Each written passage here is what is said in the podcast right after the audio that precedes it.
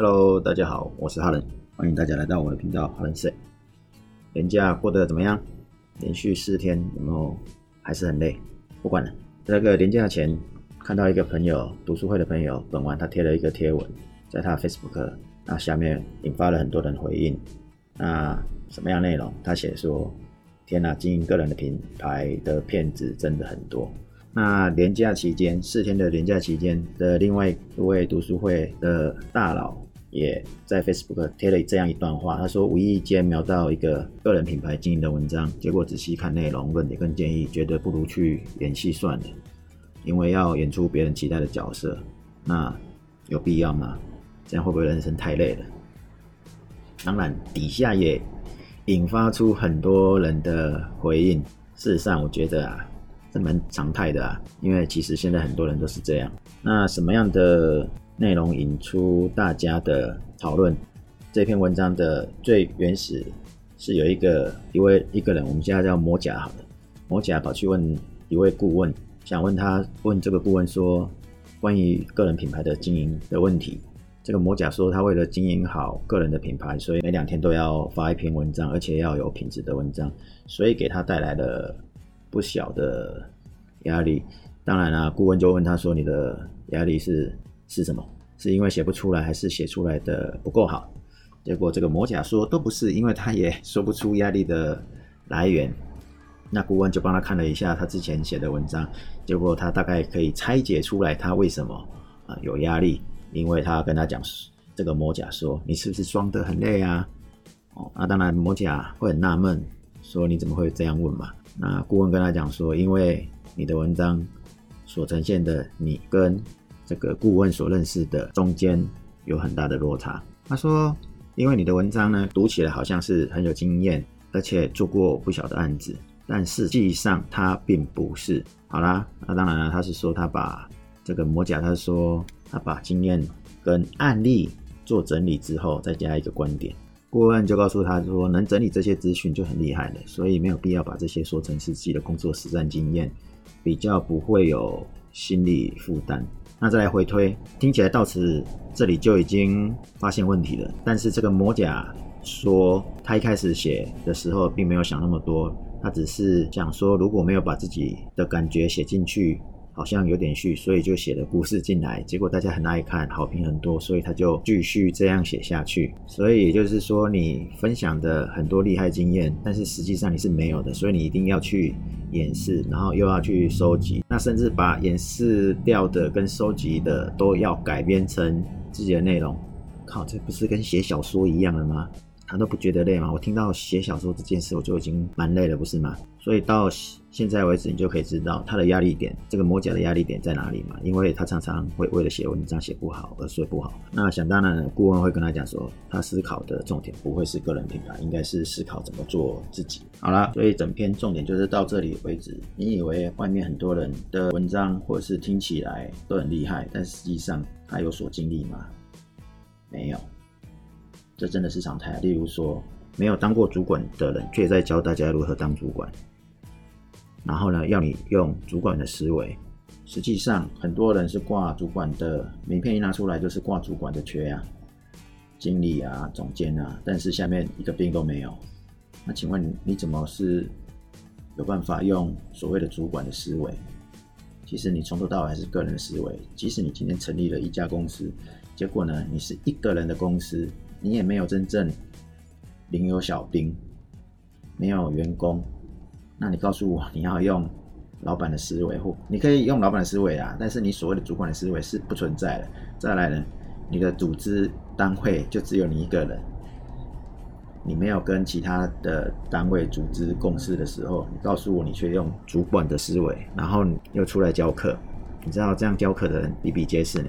有时候我在觉得说，你写。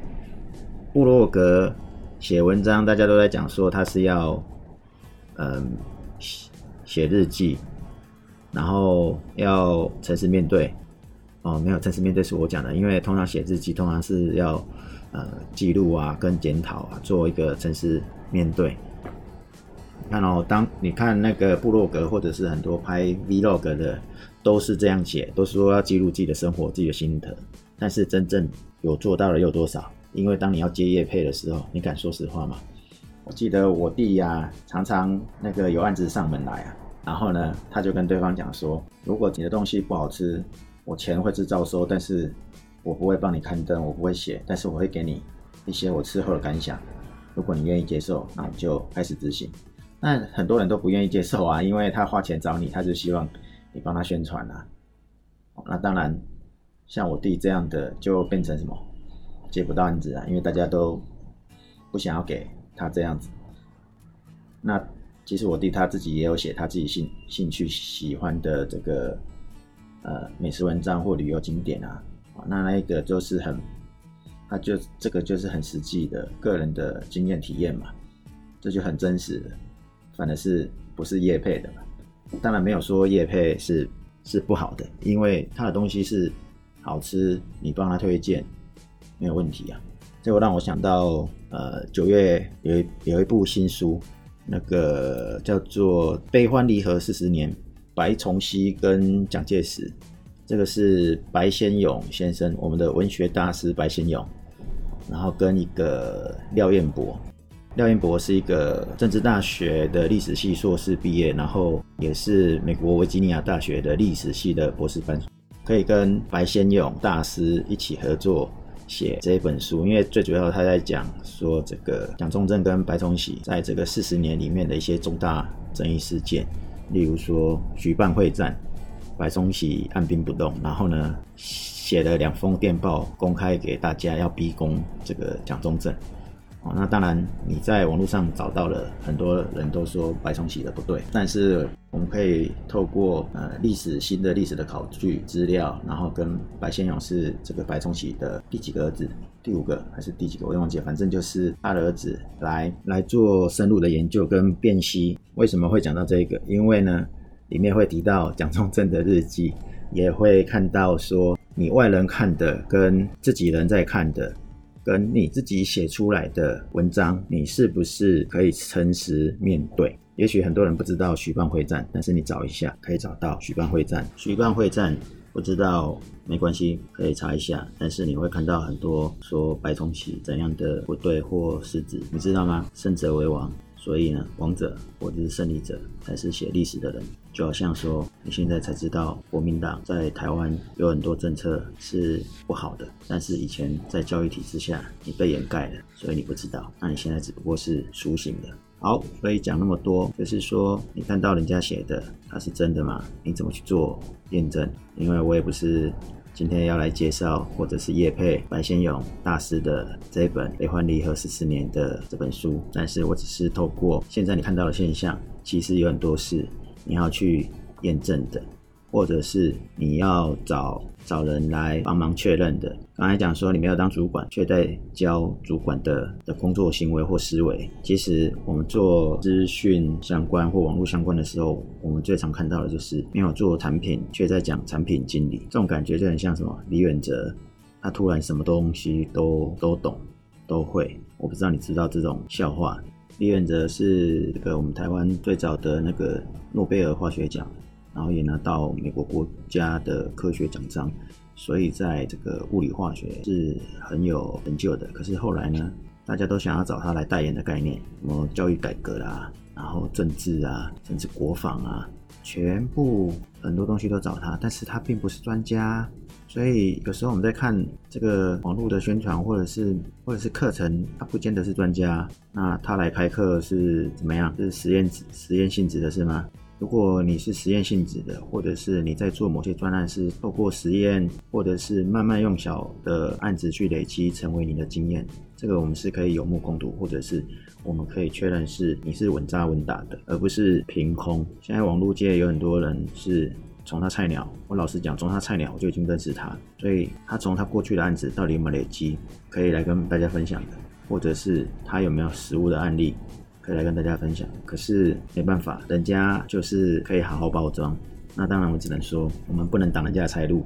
但是我可以说，如果是一般的消费者，你只能干嘛？多看多验证。即使我现在在 Podcast 的上面所讲的我的个人经验，其实也是啊、听到的大家也都是可以在思考、在验证的。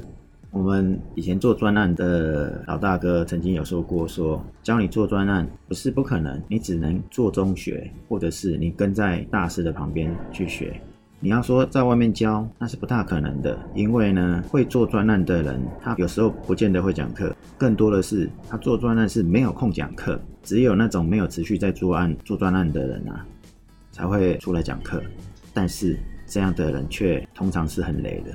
讲一个很有趣的，做新创，然后呢，不是要帮人家做跟政府申请补助案吗？对，有很多是没有实务经验的，或者是他的案子也拿拿不到到的，结果呢，顾问费收的比高的，那没什么好说的啊，就是你愿意买他的单嘛，但是能不能做到，那是一回事嘛，没有做到的理由可以讲百百种嘛，不是吗？我只能说，在工作上你遇到很会。表演很会运用面具来掩饰的人，要过一阵子的时间，时间可以证明一切，因为他有可能就破功了。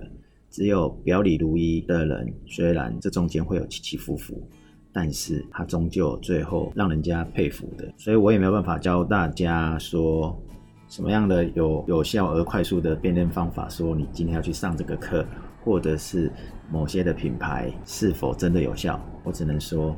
你可以看他啊，他们做了什么，即行为的表现是什么。虽然不一定是准，但是有大部分的是准。但是最好能有透过认识的朋友，能直白的告诉你他对这个人或是这个品牌的看法。因为有时候真正认识的人，他才会讲出真正的心里话。好，今天只是要想跟大家分享说，个人经营品牌的骗子很多，要大家要认真看。